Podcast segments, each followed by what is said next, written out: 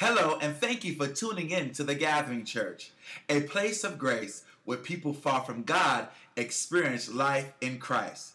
Sit back and relax and listen to today's message and be blessed.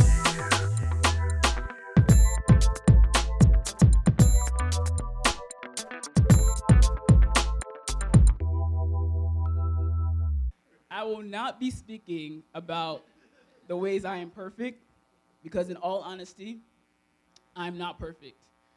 I am not perfect in the way that we describe perfection.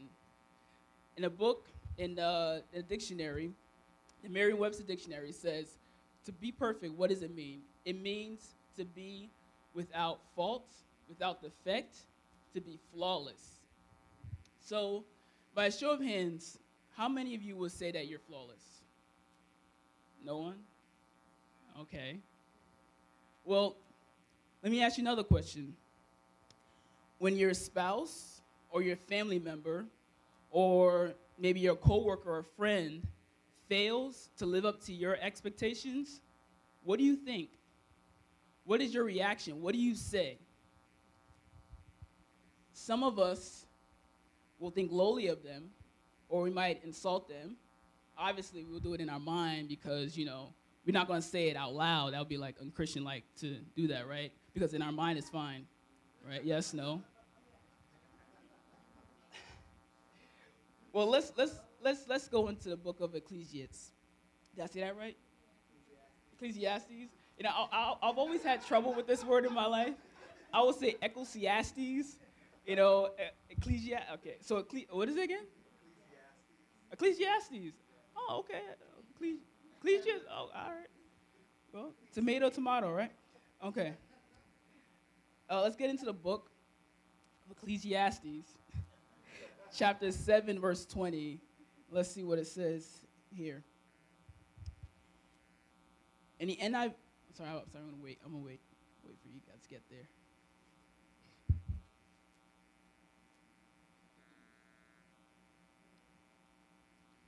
Everyone there? Good, good, good.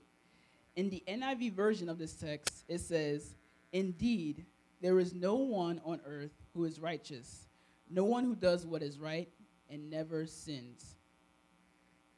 The New Living Translation says, Not a single person on earth is always good and never sins.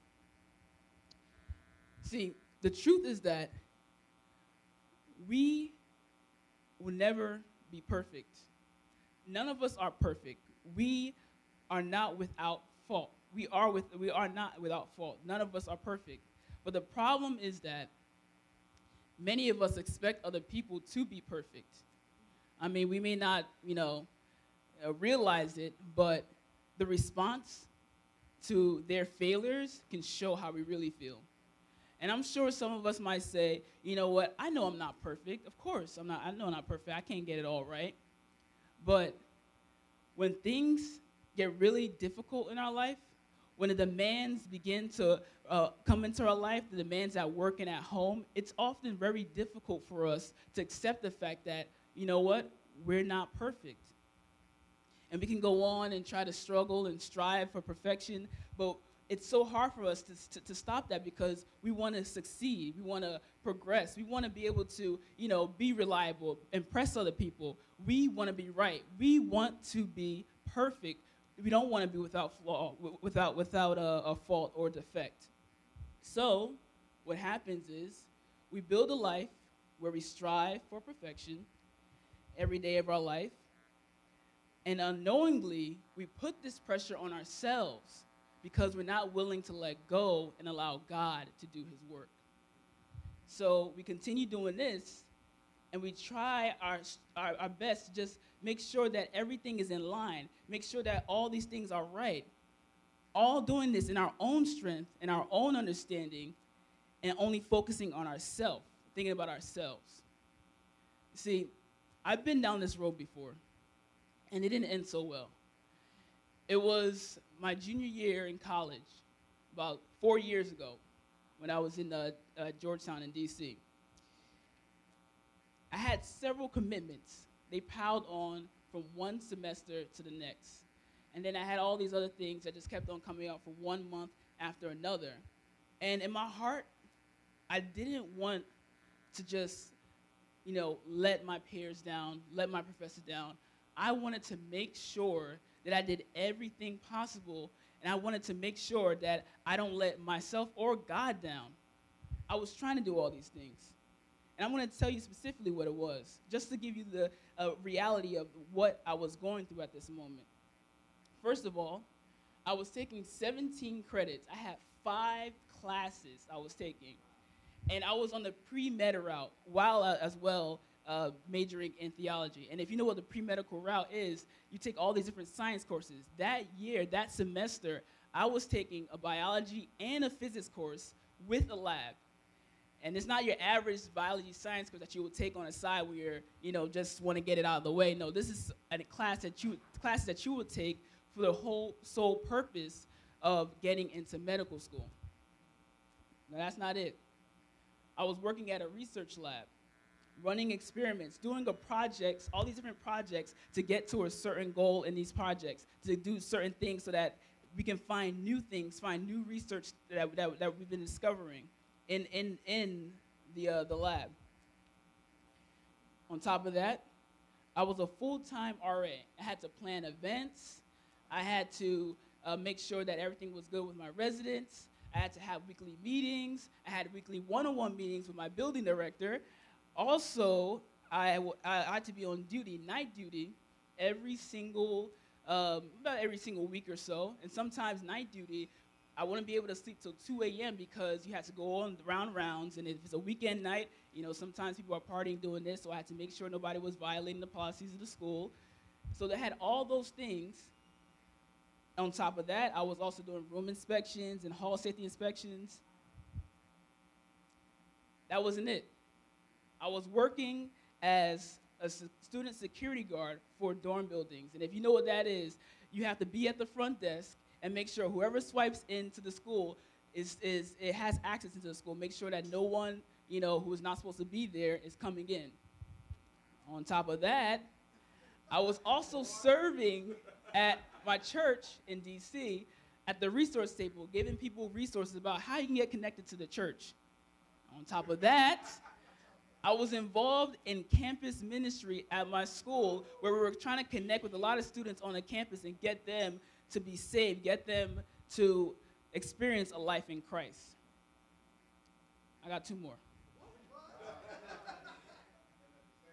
At the same time, right? At the same time. That's what I'm talking about that had a weekly three-hour MCAT, MCAT classes that I was taking. And MCAT, MCAT, if you know what that is, is an exam that you take in order to enter into med school. I was taking those prep courses. And then from time to time, I was an organic chemistry tutor. And that's just some of the things. So there was other stuff, but you know, I'll just leave it right there. Just end it right there. So in all this, I was trying to be perfect at everything. I didn't want to let anything go. And I didn't even realize uh, how many things I really had to do. I was just thinking, you know, okay, I have to do this, after that. Okay, you know, I just keep on going. But I was trying to be perfect at everything. When that didn't work, I tried to be okay at everything. I was like, okay, I'll meet, I'll meet the bare minimum at least. But eventually, that didn't work either things got so bad that my research professor, who once was praising my efforts in the research lab, was now telling me how angry he was that I missed the opportunity, that I was misusing the opportunity, and that not only that, but for the fact that I was being so unreliable and that I had failed to do what I had promised. And he told me that to me. He wasn't just, it wasn't just I, I thought it was. That's what he said. But it wasn't until after my semester was over, I took a look back at everything and I was like, wow, you know, I twisted God's words. I mean, it's true. I was thinking to myself, you know, I can do all things through Christ who strengthens me. I can do it, you know? That's what it says in Philippians chapter 4, verse 13. I can do all things through Christ who strengthens me, you know? But it's true that the Bible says that. But it didn't say, I can do all things all at once. Nope. What it says in a book of Ecclesiastes, chapter 3, it says, there is a time for everything. it says that there's a season for every activity under the heavens. There's a time to do this, and there's a time to do that. There's a time to plant, there's a time to uproot. But even as a spouse or a parent, not just as a student, we can fall into the trap of trying to do everything on our own, trying to make sure that everyone is happy, trying to make sure that everything is set. Sometimes perfection pervades our lives so much to the point that when we do fail, when we do sin, we try to act like nothing happened.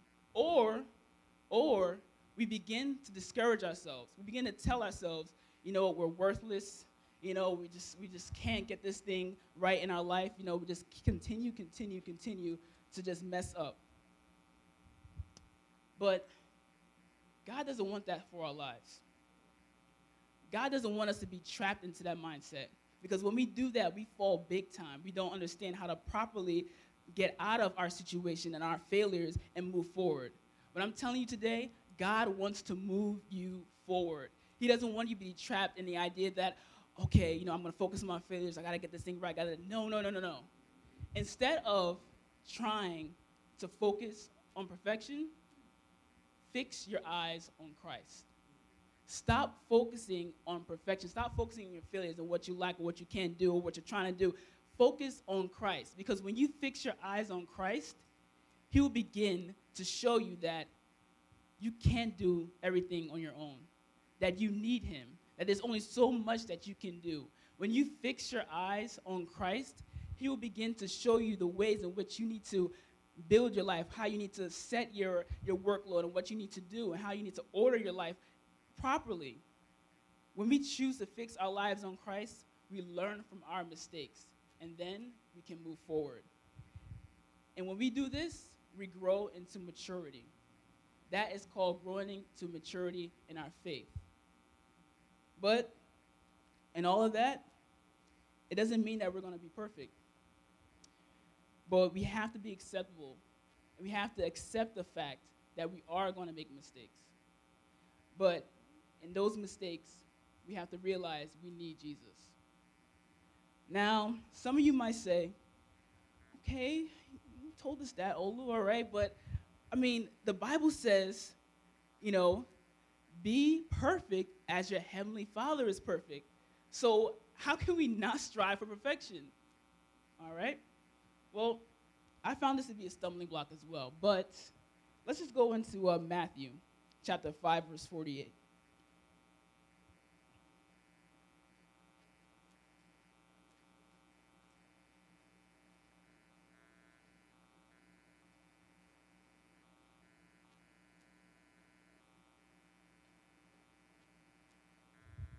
It says here, Be perfect, therefore, as your heavenly Father is perfect. So, yep, the Bible says to be perfect. But because of our sinful nature, it is often hard for us to be perfect, no matter how hard we try. Then why is God calling us to strive for something that we cannot achieve? Why is Christ calling us to strive for something that eventually we will not achieve? Well, since the beginning of time, when God created us, He said we were good, we were perfect. He called us to walk blameless along the earth. But because of sin at the Garden of Eden, we ourselves became born into sin. And after that, there was it was it's been so hard for us to get out of that pattern of sin. You see, God could have, Christ could have said to us, you know, be, be okay, be 50% good, you know, or, you know, just, just only sin when necessary. But in uh, all honesty, God's standards doesn't change at the expense of human error. He still calls us to be perfect. So even though the fact that we messed up, he is still going to be faithful to what he said he was going to be faithful to. We may be fa- faithless, but he's going to be faithful. He cannot deny himself. So even though he calls us to be perfect, and we find it hard to be perfect, that's not telling us to give up. What it's telling us to do is instead strive to turn towards God each time and learn from him day in and day out come to him day in and day out because we really need him. We need him more than we will ever realize in our whole entire life. You can say, I'm to stop doing this. I'm to stop doing that. I'm to stop doing this. I'm to stop cussing. I'm to stop smoking. I'm to stop drinking. All these things you can say you want to stop doing. But at the end of the day, we still need Jesus. We still need him. He said, Come unto me, all you who are weary and are burdened. He said, You will find rest. Then he said, Take my yoke and learn from me, for I am gentle and humble in heart, and you will find rest for your souls. And then he went on and went on. And he said here in uh, Matthew chapter 11, verse 28. If we can go there right now.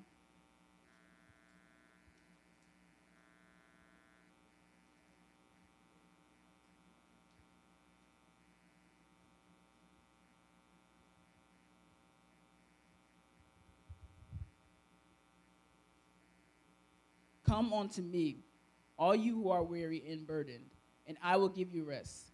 Take my yoke upon you and learn from me, for I am gentle and humble in heart, and you will find rest for your souls. And then he ends off and says, For my yoke is easy and my burden is light.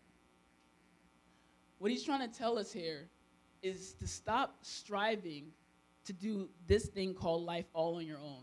Stop striving to be perfect and focus on your failures. He said, No, come to me, look towards me, and I will give you rest. I will show you. But what you need to do is learn from me. So, what is he saying here? How do we learn from him? How does this look like? Well, we're going to have some Bible study here. Go to Matthew chapter 5, verse 38 to 48. I'm going to go back there. We're going to see what it truly means to learn from him and to follow in his ways and to fix our eyes on him.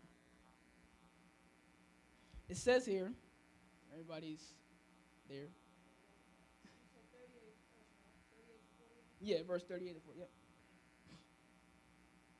You have heard that it was said, eye for an eye, tooth for a tooth. But I tell you, do not resist an evil person. If anyone slaps you on the right cheek, turn to them the other cheek also. And if anyone wants to sue you and take your shirt, hand over your coat as well. If anyone forces you to go one mile, go with them two miles. Give to the one who asks you, and do not turn away from the one who wants to borrow from you. You have heard that it was said, Love your neighbor and hate your enemy. But I tell you, love your enemies and pray for those who persecute you, that you may be children of your Father in heaven. He causes his sun to rise on the evil and the good, and rain and sends rain on the righteous and the unrighteous.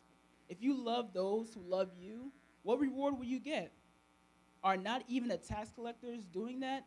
And if you greet only your only your own people, what are you doing more than others? Not even pagans do that? Be perfect, therefore, as your heavenly Father is perfect. This word perfect, when we read when we read the Bible, sometimes you might come to a point where something just doesn't sound right. We gotta figure out how it really what what is what is it really saying here. When that happens, we need to be able to look at the verses beforehand and look at the verses afterwards. And also sometimes we might need to get into actually what the meaning of that word is and where, where, it, where it derived from. This word perfect here is actually saying to be complete. And perfect has been used in the Bible many times, even in the book of uh, Genesis, chapter 17, verse 1, where God calls Abraham, he tells him to walk before me and be perfect. That word perfect is tamim in the Hebrew language. Tamim means to be complete, to come to an end, to finish. And there's all these other different meanings. This word perfect has the same uh, says same meaning here as well, to be, to, to be complete. But the idea of being complete is not necessarily the way that we might think of it when we think of perfect. Sometimes we think of perfect, we think of flawlessness, we think of without fault. But he's saying, be complete as your, as your heavenly Father is complete. What he's saying here is that we need to give up ourselves. We need to come to the same level as, as, our, as our Heavenly Father has come to. And then, if you go to Philippians chapter 2, verse 3 to 9,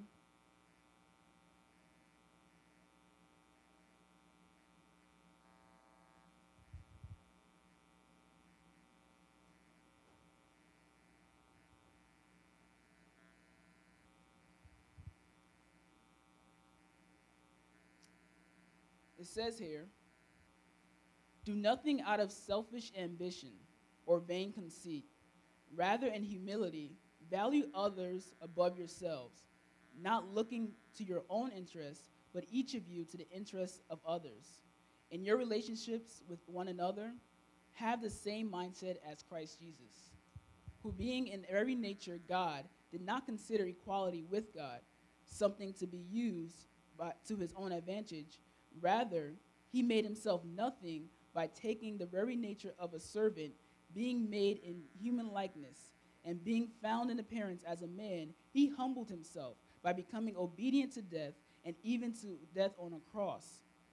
Therefore, God exalted him to the highest place and gave him the name that is above every name.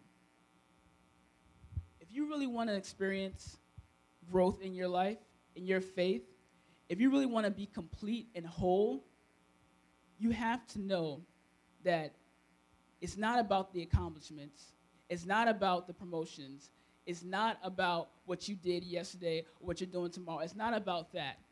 No. What it is about is your willingness to empty yourself of yourself time and time again so that God's will can shine through you. It is not about us thinking uh, to ourselves that, okay, I'm to fix all these things in my life and I'm to do this, I'm to do that. Because when we focus on perfection, we forget about God. We lose sight of God. Instead of focusing on perfect, perfection, focus on the one that is perfect. When we seek Him and we seek His face, He will begin to show us and begin to show us what the good things that He wants for us to do in our life. And this is a critical point in the message. And I'm going to be ending soon, but this is a critical point in the message. Many of us Christians begin and think that, and also people all over the world think that if we do everything right, if we structure everything in our life, make sure everything is right, if we don't do this, don't do that, that we'll be righteous and will gain eternal life. So many of us have gotten to the habit of trying to make sure that everything is right, trying to make sure that we accomplish all these things so that we can be able to gain eternal life. Well, told you we're going to do Bible today. The book of Ephesians, chapter 2, verse 8 to 10 says, For it is by grace that you have been saved through faith. And this is not from yourselves, it is the gift of God, not by works, so that no one can boast. For we are God's handiwork, created in Jesus Christ to do good works, which God prepared in advance for us to do.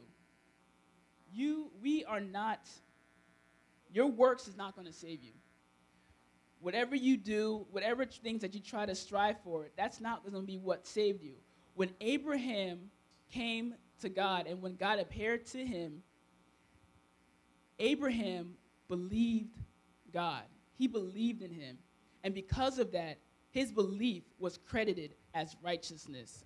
It wasn't by the fact that he was circumcised or he did this or he did that. No, it was his belief that was credited as righteousness when we are in our life and we are in our path and we are walking in the path of God, we can do so many things. We can stop. We can, we can, we can stop doing this, stop doing that. But it is our belief in Christ that makes us saved. And that's what gives us eternal life.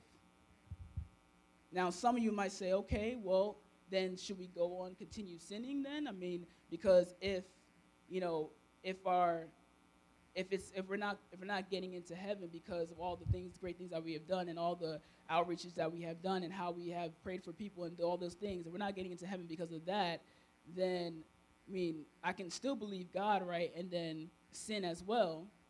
Well, remember that the wages of sin is death.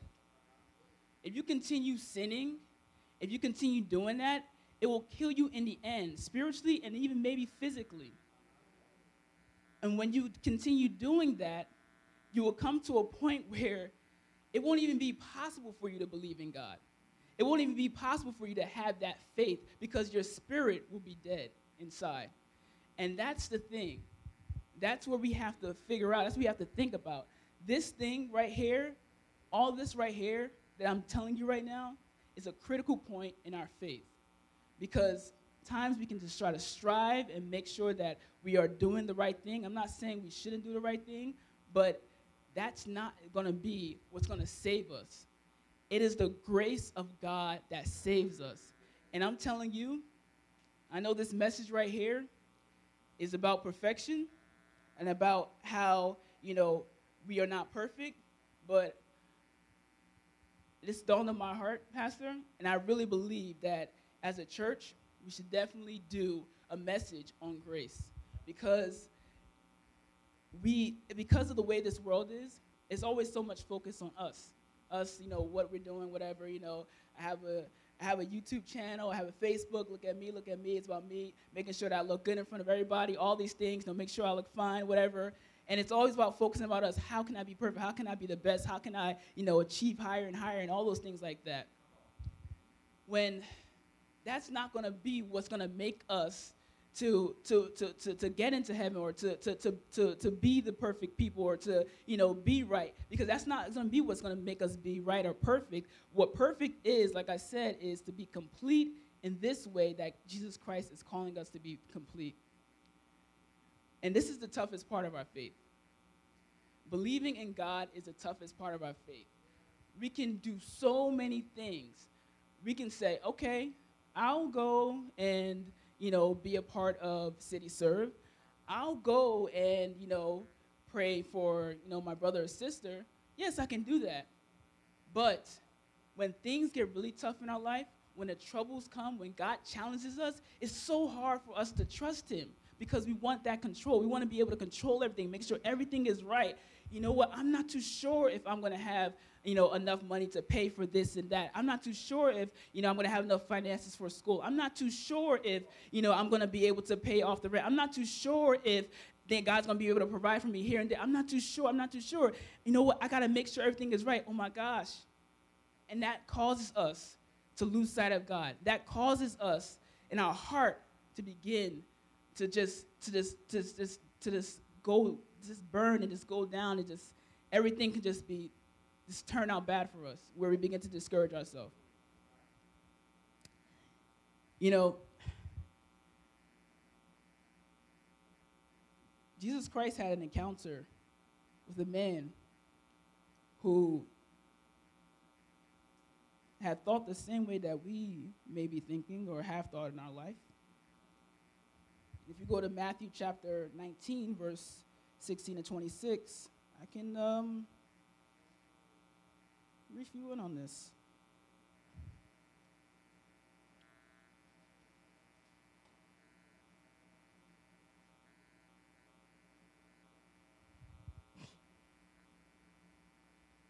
This is about the rich rich young man. He said, Just then a man came to Jesus and asked, Teacher, what good thing must I do to get, to, to get eternal life? Jesus replied, Why do you ask me about what is good? There is only one who is good. If you want to enter life, keep the commandments. Which ones? He inquired. Now, when, when, when, when people ask Jesus Christ questions, there are times where he will, he, will, he will try to, he will give you what you want to hear. And then at the end, he will enlighten you. So this is the part where he's giving him what he wants to hear. He's like, because I mean, you know, he knows. Come on, he he knows what this guy's been up to. So he says, "You shall not murder. You shall not commit adultery. You shall not steal. You shall not give false testimony. Honor your father and mother. Love your neighbor as yourself. The guy replies, All these I have kept. What do I still lack?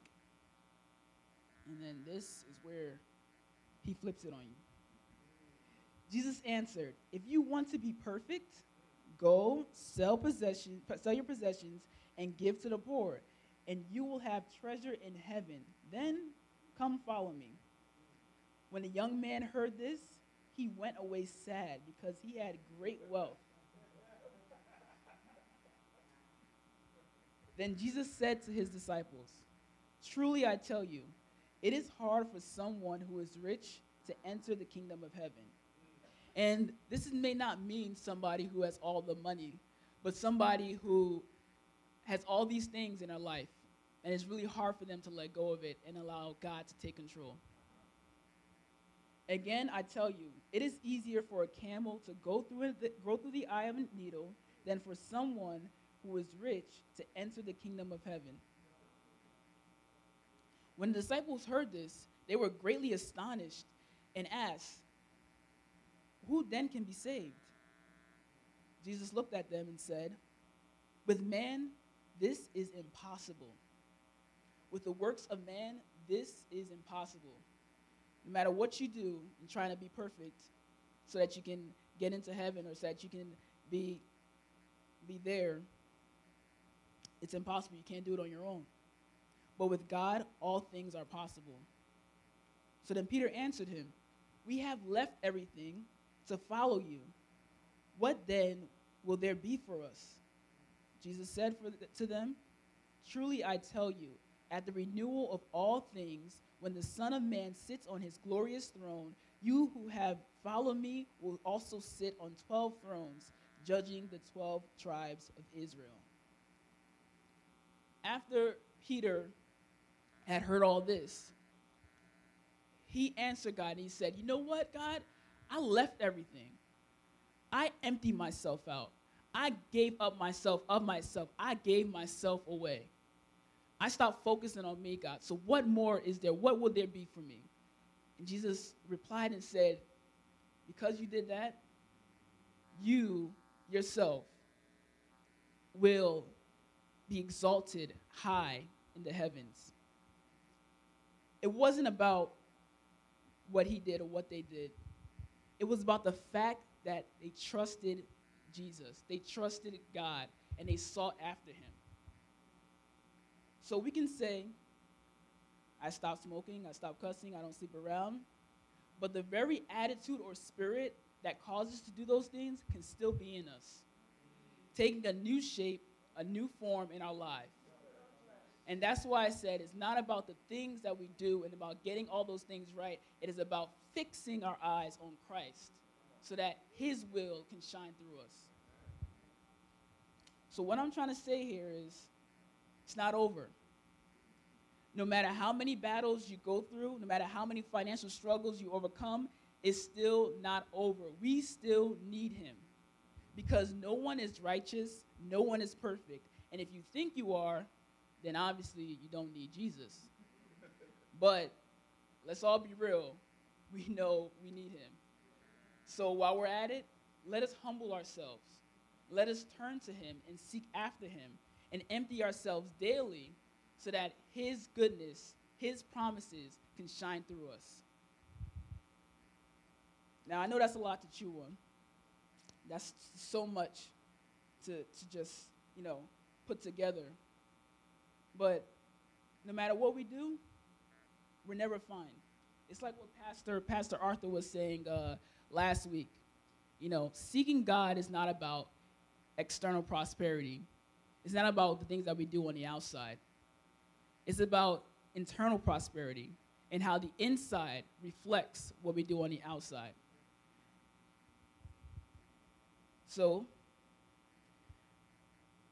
I ask you today and uh, hope you can just reflect on this. Are you trying to do things in your own strength, losing sight of God in the process, and not allowing Him to play His part?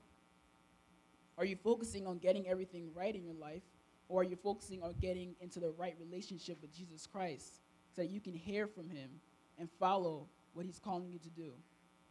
Are you focusing on perfection and being flawless, or are you focusing on the one who is perfect and the one who is flawless?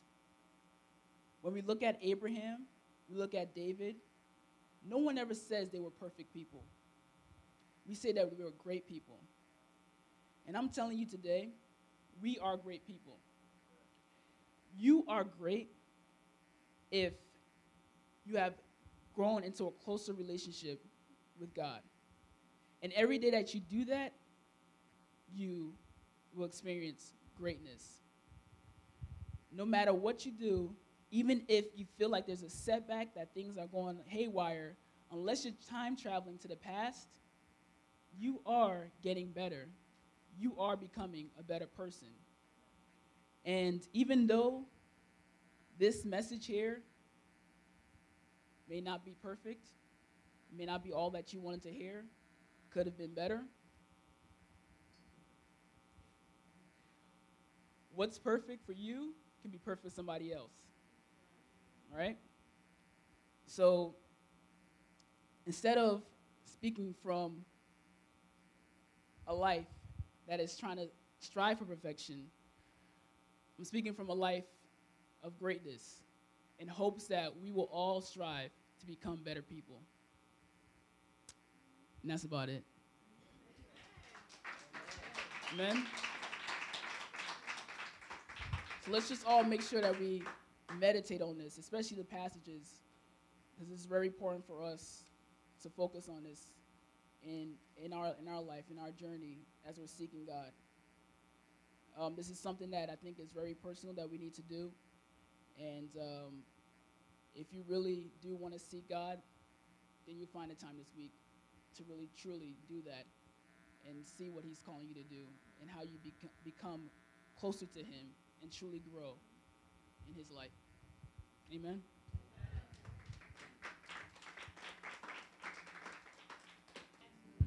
Perfect word. Great word. Great word. Hallelujah. Come, let's give God praise for Brother Olu. Amen. Amen. Hallelujah. Amen. We can't just hear a word like that and not respond. Amen.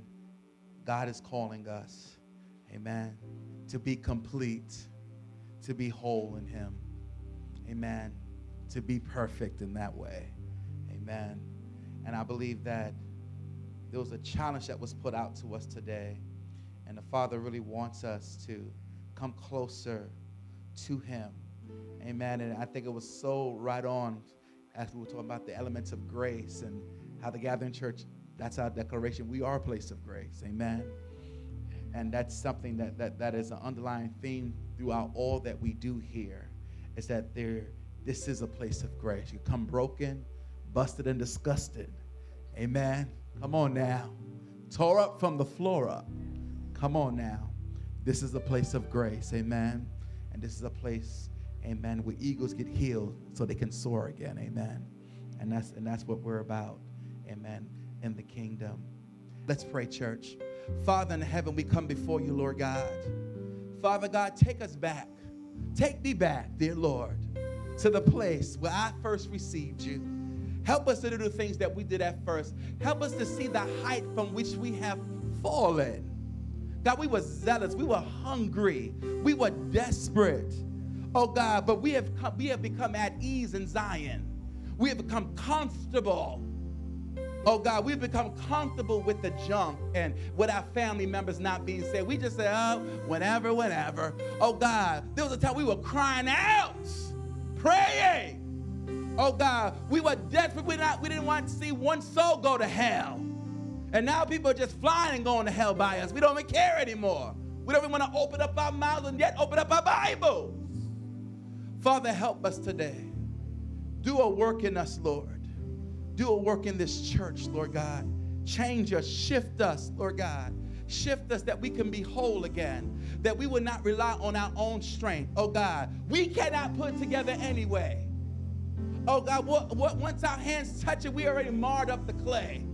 Oh God, we can't do, we can't fix it. We've tried and we still come up short. But we know that when we come to you, the author and the finisher of our faith, the God of grace, the God who can make all grace abound towards us. Oh God, we thank you for grace this morning. We thank you, oh God, that you will restore the eagles in this house today, that they will begin to soar again. Oh God, they're not pigeons. Stop hanging around with the pigeons. Oh God, hang around with the eagles. Come up higher where the eagles fly. The eagles don't nest in the tree, they nest on the mountaintops.